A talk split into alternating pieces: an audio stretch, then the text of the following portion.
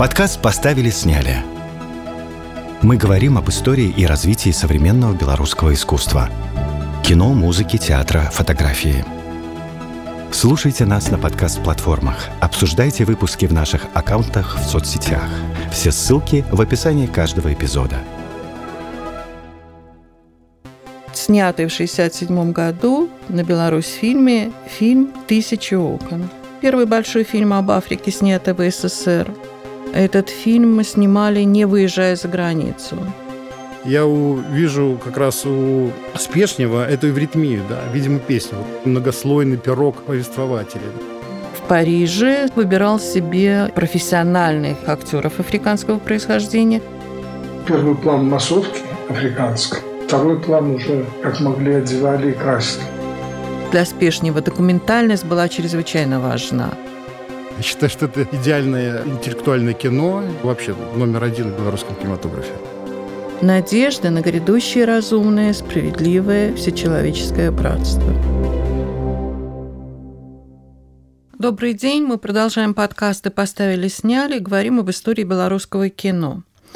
Э, напоминаю, что мы в 60-х, времени ярком и для кино мирового, и для национального. Собственно говоря, в ходе наших встреч мы и хотим, если не доказать, то хотя бы сформулировать мысль и заинтересовать вас тем обстоятельством, что в своих лучших, самых ярких, пусть и немногочисленных, это как раз нормально, проявлениях, то есть в фильмах, белорусское кино на равных вписывалось или могло бы вписаться в мировые художественные процессы. И что важно, кино это актуально и сегодня. Мы – это я, Ирина Демьянова, и Андрей Кудиненко, режиссер. Добрый день, Андрей. Здравствуйте.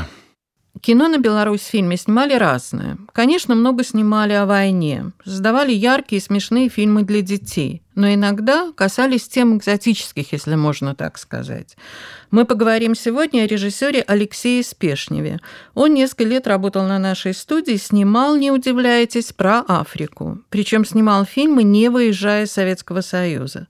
Самый знаменитый из них «Черное солнце». Начиналось все полвека назад. Место действия фильма, в которое мы сегодня вспомним, прямо или опосредованно связано с Африкой. Континент, который привлекал многих кинематографистов. Некоторые историки кино сегодня говорят о том, что Африка для развития кинематографа континент недооцененный. В Африке работали знаменитые европейские режиссеры Жан Руш и Вернер Херцог. Жан Руш сначала по своей первой специальности строил в Африке мосты, дороги, потом, снимая кино, говорил о необходимости сохранения народного искусства, о диалоге культур. Выходили совершенно роскошные фотоальбомы Лени Рифеншталь. А еще раньше Африка стала потрясением для большого русского поэта Николая Гумилева.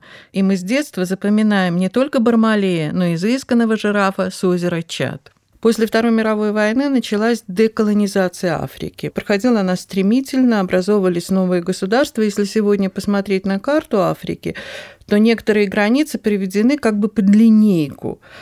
Это говорит о том, что на государство Африка делилась без учета местной специфики. Именно эти обстоятельства, местная специфика, это родоплеменные отношения, богатейшие недра, становились причиной политических драм и личных трагедий, и мы как раз об этом будем говорить сегодня на примере кино. 60-й год был объявлен годом Африки. Советский Союз активно включился в борьбу за свои сферы влияния. Молодые африканцы сотнями учились в нашей стране, открывали университет дружбы народов, мы его тоже сегодня вспомним. А поводом послужит снятый в 1967 году на Беларусь фильме фильм «Тысячи окон». Снял его режиссер Алексей Спешнев. Он и станет сегодня героем нашего разговора. И я хочу начать с цитаты. Спешнев по первому образованию был сценаристом, написал несколько книг воспоминаний. И вот в одной он писал, почему же все-таки Африка? Э, главное, мои вещи объединяет ощущение единовременности человеческого бытия в огромном мире надежда на грядущее разумное, справедливое, всечеловеческое братство.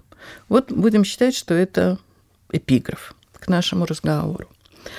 Первый фильм, который он снял на нашей студии, это был «Москва Генуя». Андрей, ты видел это кино? Да, я все его фильмы видел. Угу. И как ты считаешь, это интересная была работа или такая типичный соцреализм? Нет, нет. Э, вот он, я ее единственное, кстати, успешнее посмотрел во время обучения а, по истории кино. И тогда мне он выделился из всех, потому что там действительно есть и смесь жанров, и уже присутствует контрапункт между звуком и изображением. Да, он всегда об этом да, писал, да. что и, это важно для него. И успешно очень интересно там используется вот хроника, да, вот когда он вдруг обычную сцену переводит э, в закадровый текст, в какое-то образное кино, все это переходит в такой хроникальный монтаж.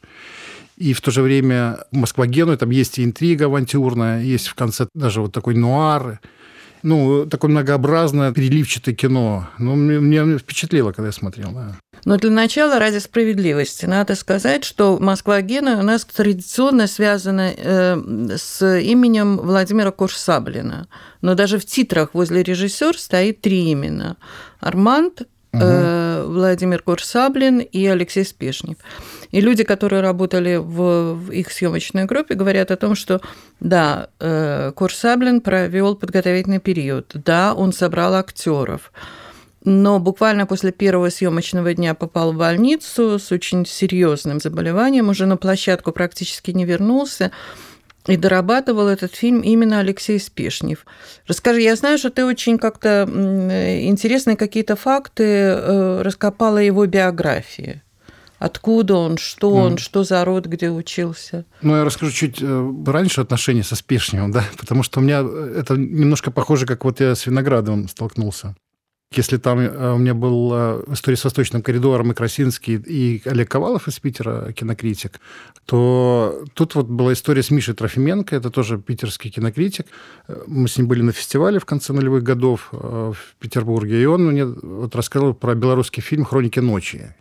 Я заинтересовался, потом пересмотрел «Черное солнце», оно меня поразило просто. Опять связка у нас идет с «Восточным коридором», потому что там Марухин и Игнатьев, и «Хроники ночи» Марухин и Игнатьев – и «Хроники ночи» меня поразило, что это такое сюрреалистическое, уникальное кино, которое даже заканчивается как э, скромное обаяние буржуазии Банюэля. Я посмотрел, что он действительно снят одновременно, эти два фильма.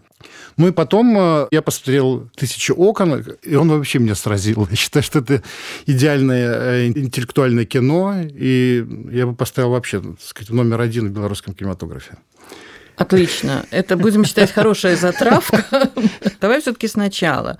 Когда Кто он родился, Спешнев, да? да, в а, какой ну, среде воспитывал? Тогда я уже начал смотреть, что, что за человек. Про него очень мало информации везде, да. Одно за другим стали открываться какие-то э, многие интересные стороны и его жизни, и вообще истории там и кино, и нации стран, да. Вот, например, прадедом Спешнева был э, Николай Спешнев, который был Петрошевец, который был тоже, как и Достоевский, приговорен к смертной казни. И он потом явился у Достоевского прообразом Николая Ставрогина. Достоевский был просто очарован им, потому что был какой-то он э, очень инфернальный, странный персонаж, блистательно образованный аристократ, он учился в царско-сельском лицее, не закончил его, в него влюбилась э, жена его друга, одного помещика, он с ней сбежал э, в Европу, она его там ревновала, покончила с собой, потом вернулся.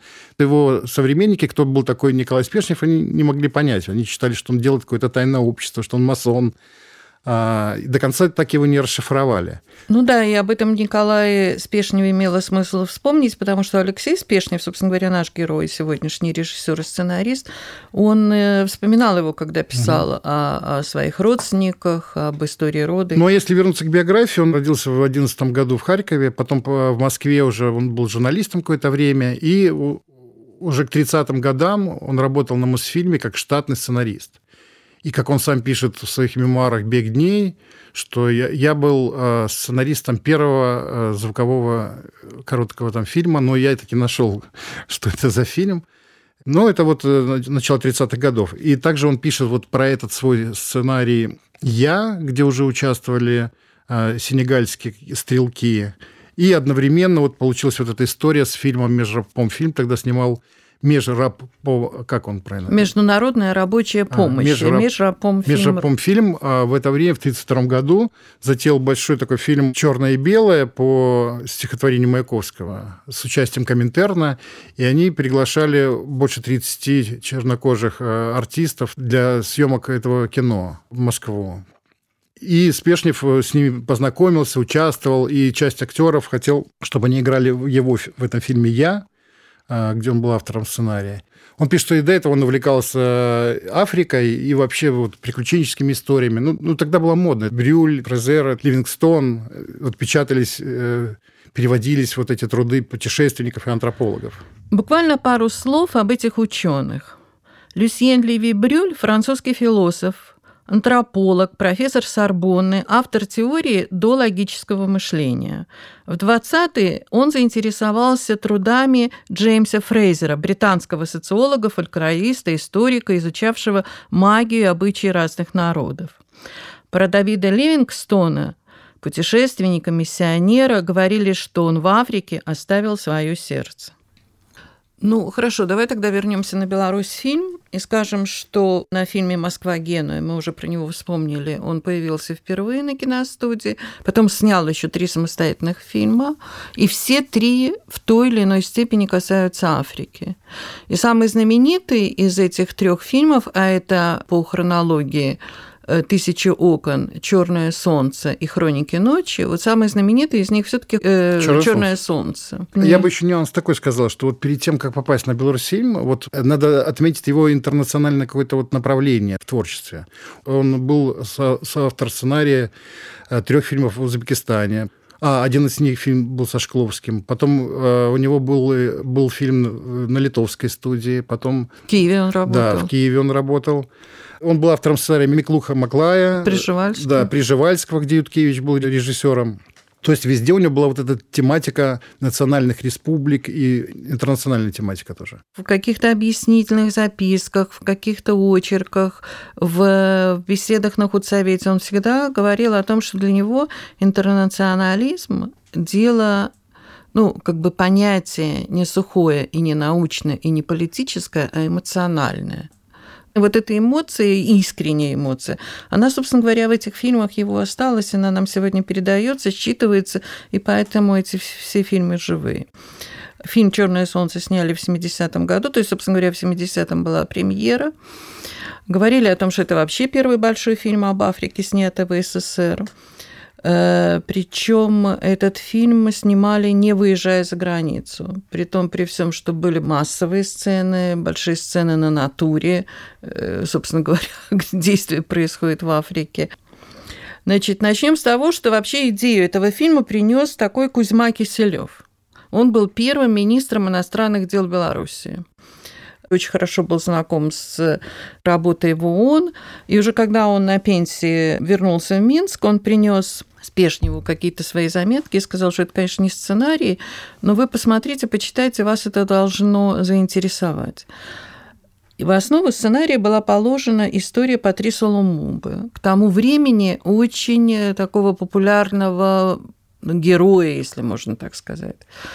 Э, это был первый конголезский премьер-министр свободного Конго, который на своей должности работал всего несколько лет, там чуть ли не, не полтора года, был убит совершенно зверским, нечеловеческим э, образом представителями рождающих племен. Но вот что касается обстоятельств гибели, то время от времени возникают какие-то новые расследования, и последняя точка в этой истории так и не поставлена.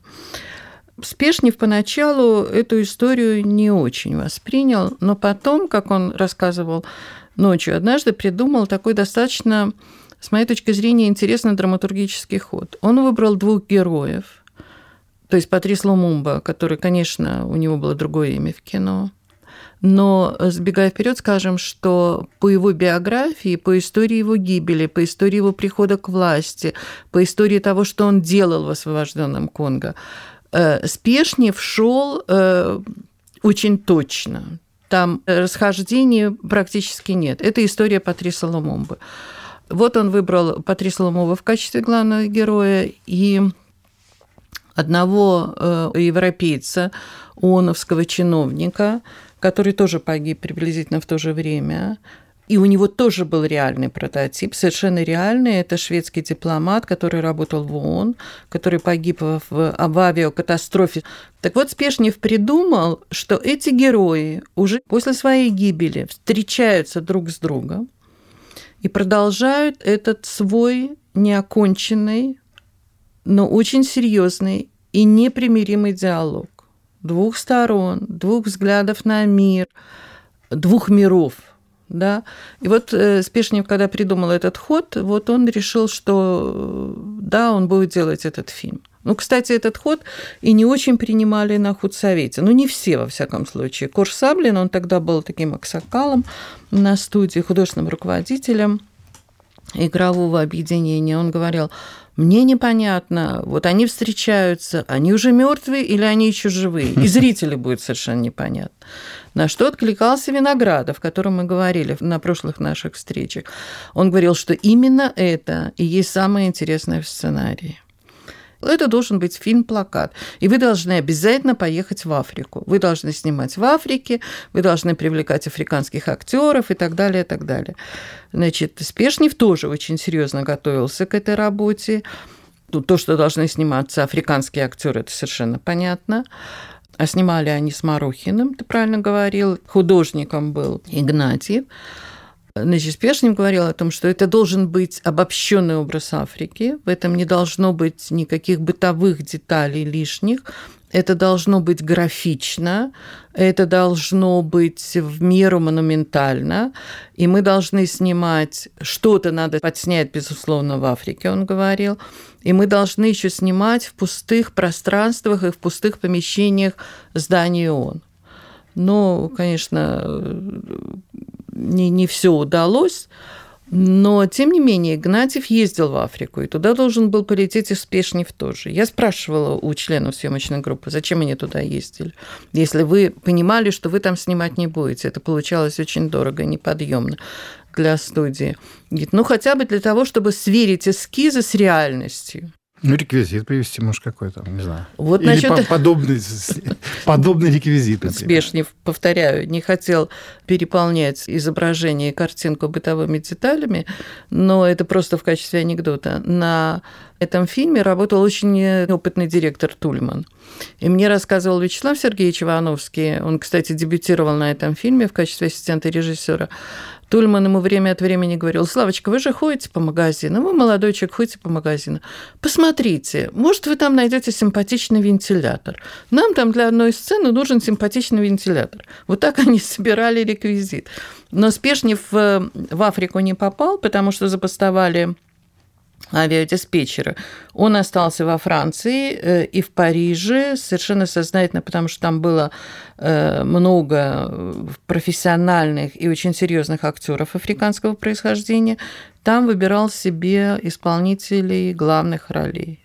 Ну, это отдельная история, там целая, там половину его мемуаров о Франции написано, как он искал артистов. Смущало, конечно, всех, что вот эта фигура была знаковая, Патриса Лумумбы, и даже вот артист, который он потом а, отобрал, что он с большим пиететом, со страхом относился к сценарию, потом, когда увидел, что это действительно, может, обобщенный взгляд, он и согласился на это. Но он, кстати, и внешне пошел, очень похож. Очень похож, и, и, и такое очень у него фактурное лицо, очень интересный артист. И он даже пошел на большие материальные подвижки со своим агентом. Ему очень важно было сыграть эту роль уже как человеку из Африки, да, Но у него живущим был, в Европе. Да. У него был агент, без которого он не мог заключить никакую сделку. И агент в диалоге со Спешневым, ну, в общем, определил суммы неподъемные для нас. И тогда этот актер пошел на то, что увеличил процент агенту, агенту процент э, от своего гонорара только ради того, чтобы сняться в этом фильме. Спешнев очень умело подобрал актера ему в пару. Вот этого Гринько? оновского да, чиновника играет Николай Гринько. И они оба выглядят высокими, красивыми. Гринько блестяще дублирует Зенил Вигерт, потому что у Гринько был украинский акцент. Скажем, что Гринько один из любимых актеров Тарковского, он практически во всех его фильмах снимался. И они действительно создают такую пару, которым веришь. Подкаст «Поставили, сняли». Мы говорим сегодня о режиссере Алексее Спешневе, который несколько фильмов снял на киностудии «Беларусь фильм». И каждый из этих фильмов связан с историей африканского континента. На наших аккаунтах вы можете найти ссылки на эти фильмы. Конечно, нам будет приятно, если вы послушаете нас, э, но мне кажется, еще более важно, чтобы вы посмотрели эти фильмы и сами убедились в том, насколько они сегодня остаются интересными. Итак, продолжим разговор о том, как снимали самый знаменитый фильм Алексея Спешнева «Черное солнце». После того, как определились исполнителями двух главных персонажей, искали актеров на остальные роли, формировали массовку, выбирали натуру. Африку предстояло снять, не выезжая за рубеж. Фильм определили как сложнопостановочный. На фильме работала замечательная группа специалистов. Вячеслав Сергеевич Ивановский, потом он станет редактором, директором студии, начинал карьеру именно на этом фильме, ассистентом режиссера. Мы поговорили с ним накануне о тех, с кем он рядом работал на этом фильме. Я попал в группу таких профи, что потом мне уже ничего не было страшно. В последующей моей работе, в других фильмах, где, в общем, и бедлама было много и так далее. Это, это просто была везуха, что касается. А профи вы это про кого? Это директор фильма, один из, наверное, таких лучших директоров в то время, Семен Исаакович Тульман. А, ну, понятно, оператор Марухин, Игнатьев, они были еще молоды, но, конечно, что называется, от копыт отлетали искры у обоих. Желание работать.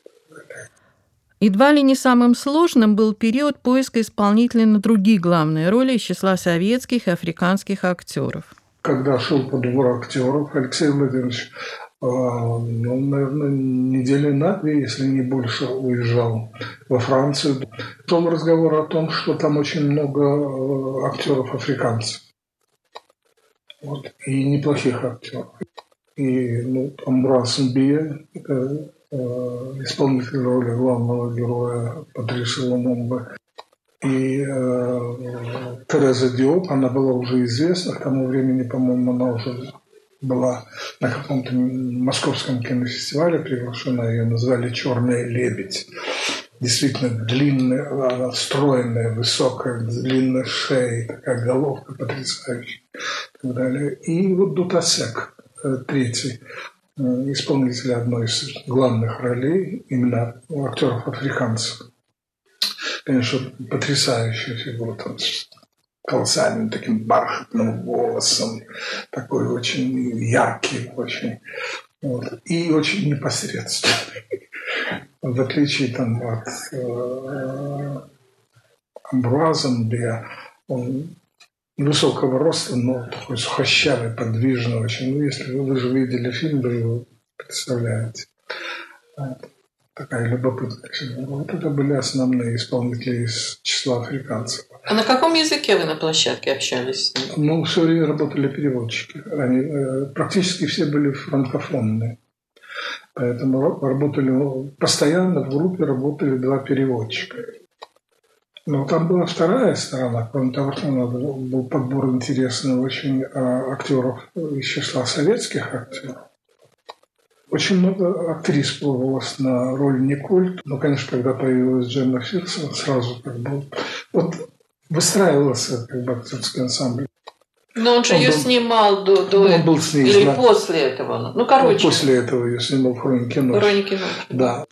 Оставалось собрать массовку, а это 500 человек африканского происхождения. Причем, напоминаем, всю Африку снимали в Советском Союзе.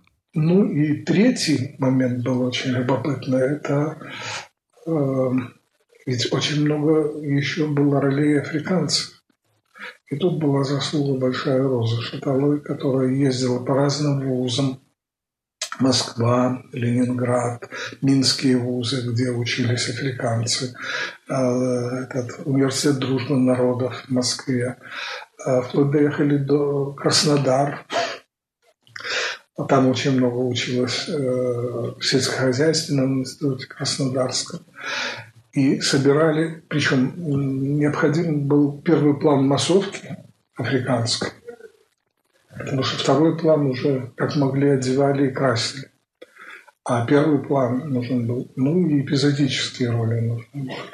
Любопытно было, что вот э, Роберт Росс, который когда-то в цирке исполнил роль этого мальчика, с большой роли здесь снялся. И еще один московский эстрадный актер Боб Цинбер, а, это из африканских. И э, в роли дочки а, Патриса Лумумбы снималась Лена Ханга. Позднее там известнейшие телеведущие, особенно во второй половине 90-х, начале 2000-х годов. Спешнев был человеком воспитанным, образованным, очень ценил в коллегах и профессионализм, и талант. Но вот как проявлялось это в работе? Он умел отбирать то, что предлагают и оператор, и художник.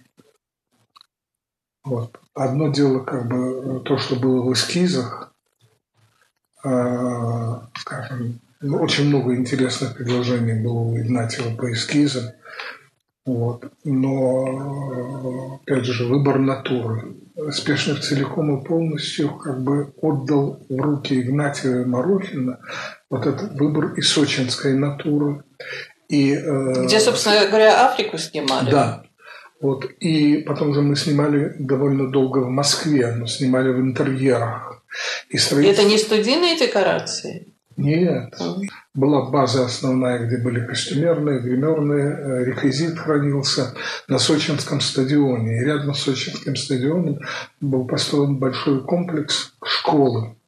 Кроме того, надо было насытить кадр э, еще, скажем, автомобилями. Так далее. Тоже шел огромный подбор.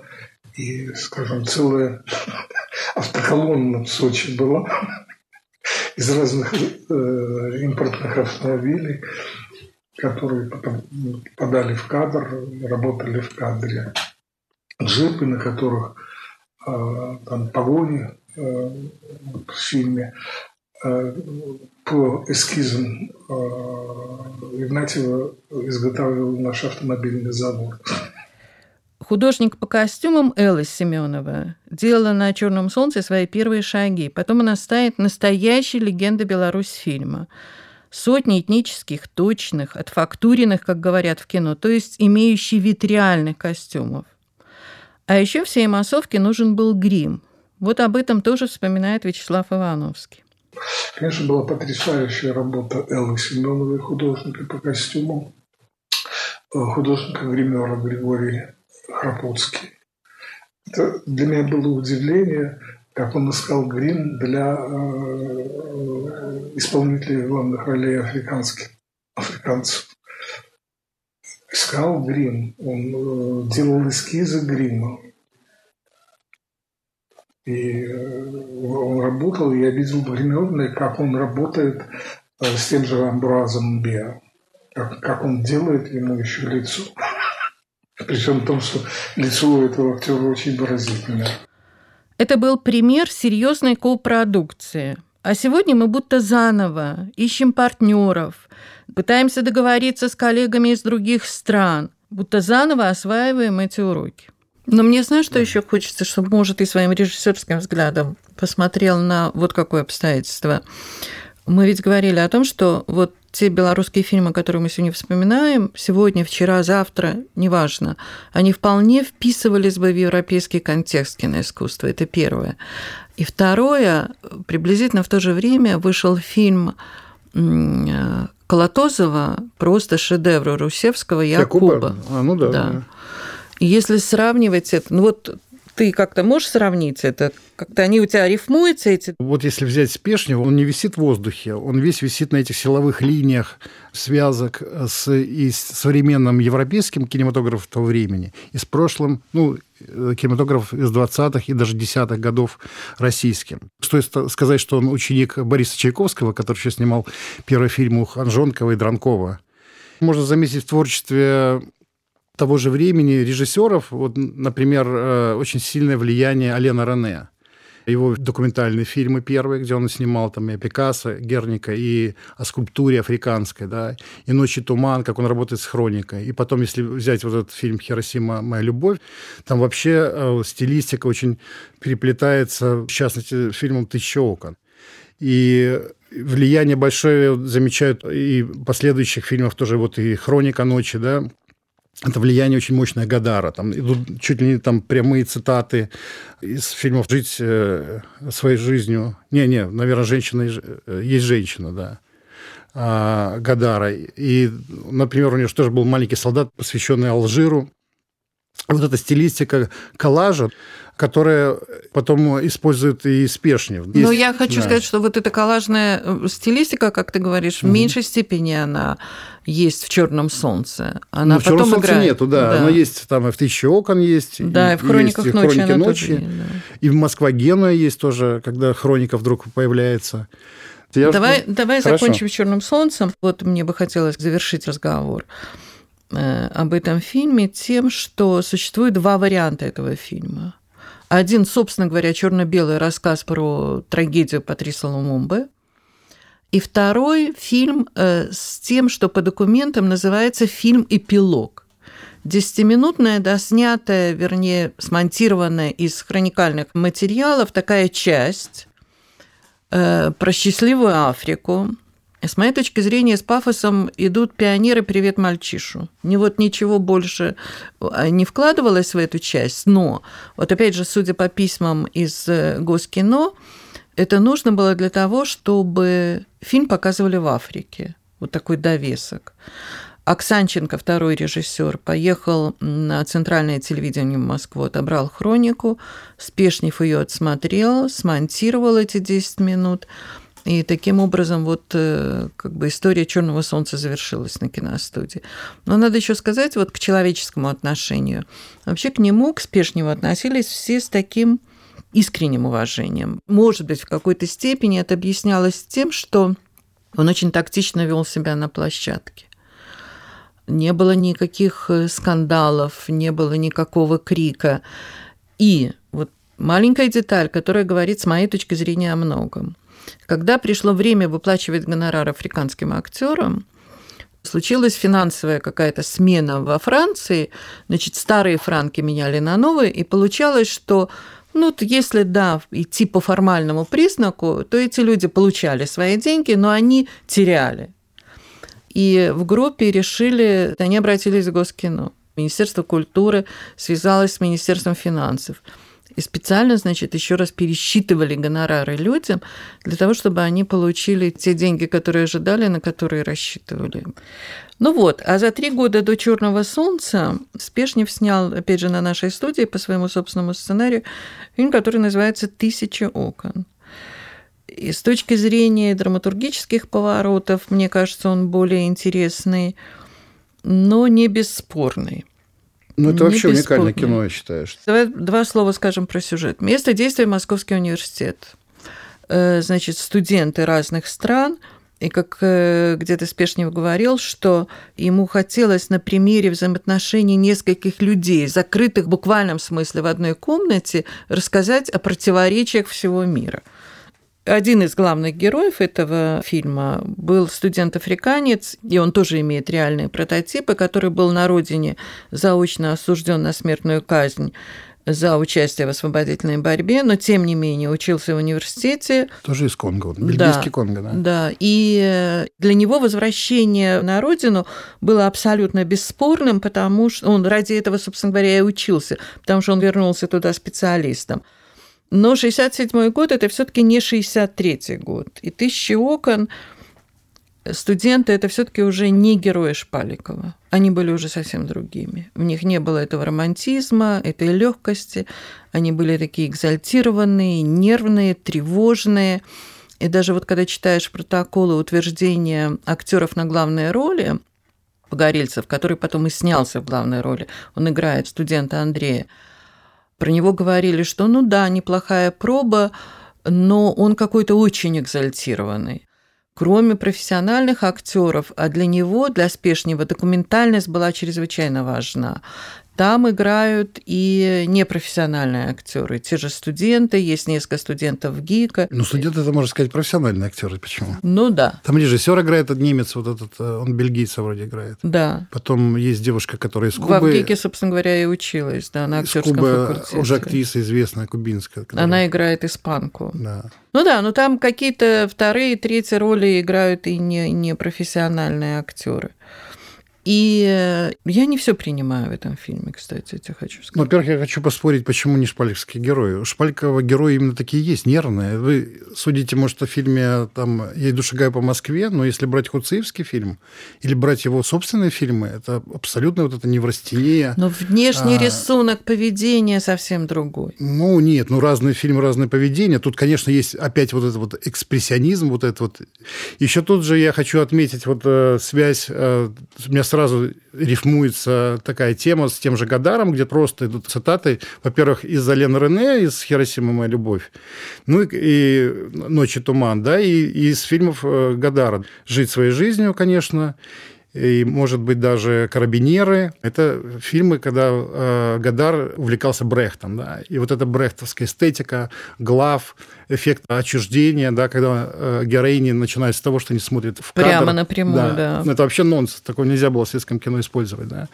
И, и вся эстетика – это Брехта. И артисты брехтовские, и брехтовская манера подачи. И я даже больше тут нахожу э, связь тот же и Ром, и Тарковский, они увлекались Рудольфом Штейнером. И Эйзенштейном увлекался. Ну, это вот когда начало века, все были что нерианцы. И эвритмия, ее понятие, это называется видимая речь, видимая песня. Рудольф Штейнер, австрийский философ, мистик, попытался примирить научный метод со сверхъестественным видением мира.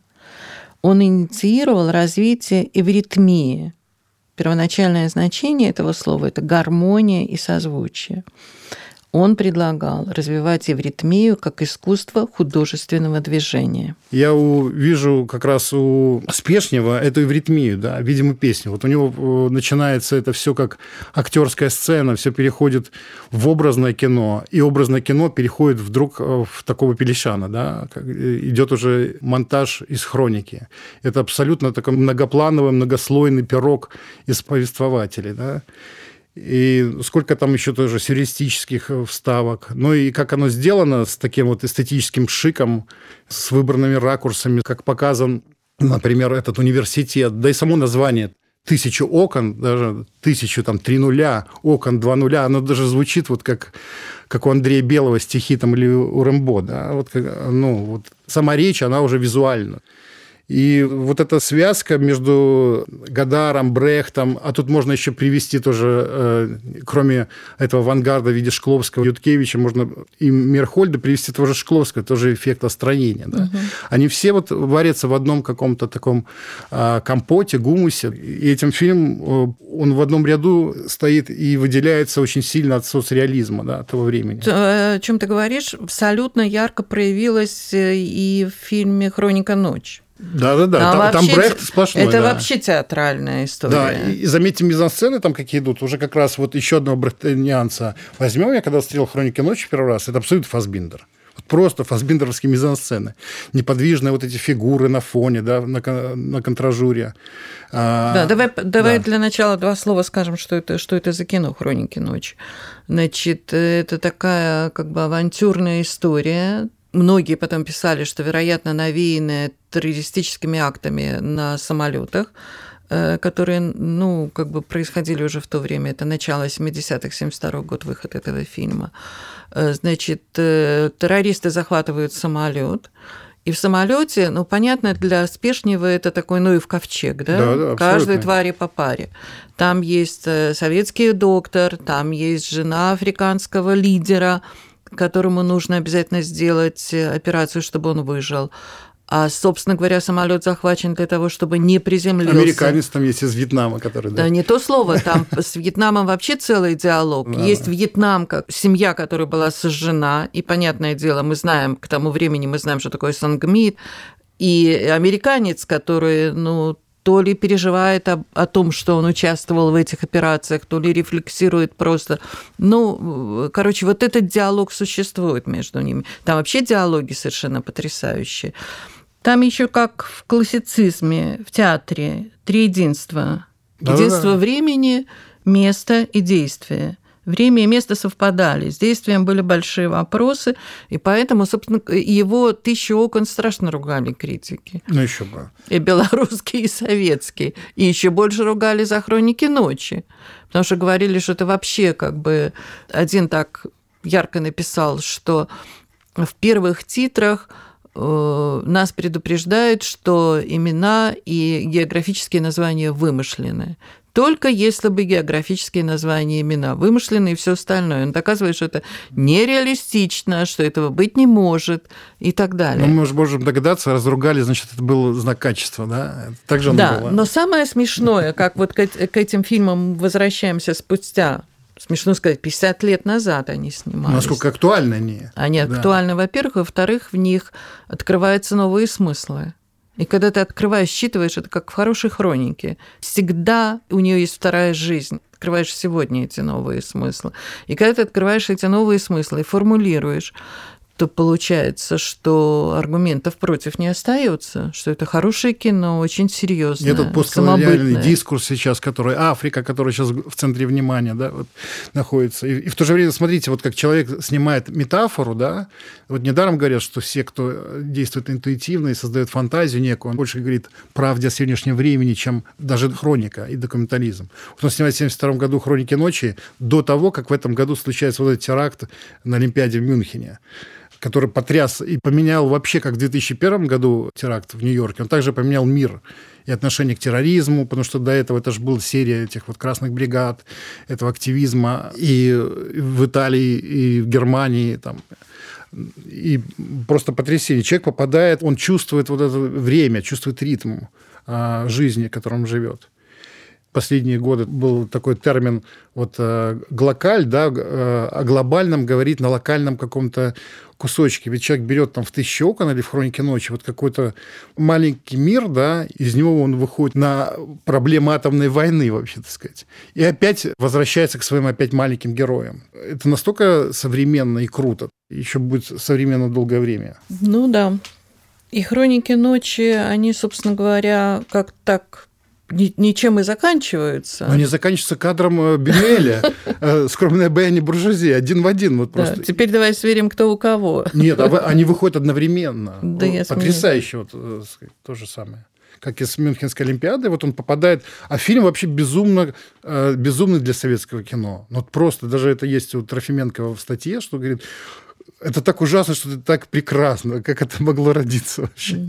Mm-hmm. Особенно то, на Беларусь-фильме. То, что да. он очень активно вводит туда хроник, потому что странно выглядит этот самолет. Во-первых, этот самолет очень долго декорацию строили. На несколько месяцев от, э, вынуждены было откладывать съемочный период, потому что оказалось, что это действительно такая очень сложная конструкция.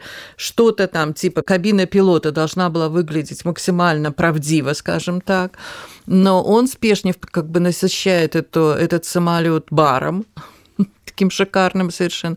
И самое главное, там э, работает экран, да, на да. который практически все время по ходу кино безотносительно к тому, что происходит на первом плане, скажем так. Идет свой нарратив, Идет хроника. Хроникальный. Хроника совершенно жесточайшая иногда. Потом там очень интересно. Это как актеры. в современных театральных постановках э, западных. Да, это, это вот такой театр, театр, который случился, сегодняшний случился 50 лет назад, «Хроники ночи». Успешнего, чем он отличается, да, что у него невероятно органично хроника вплетается в фабулярное, в художественное кино. Но это практически ни у кого нет такой гармонии. Вот оно настолько там. Вот даже вот привести аналогов никаких не могу.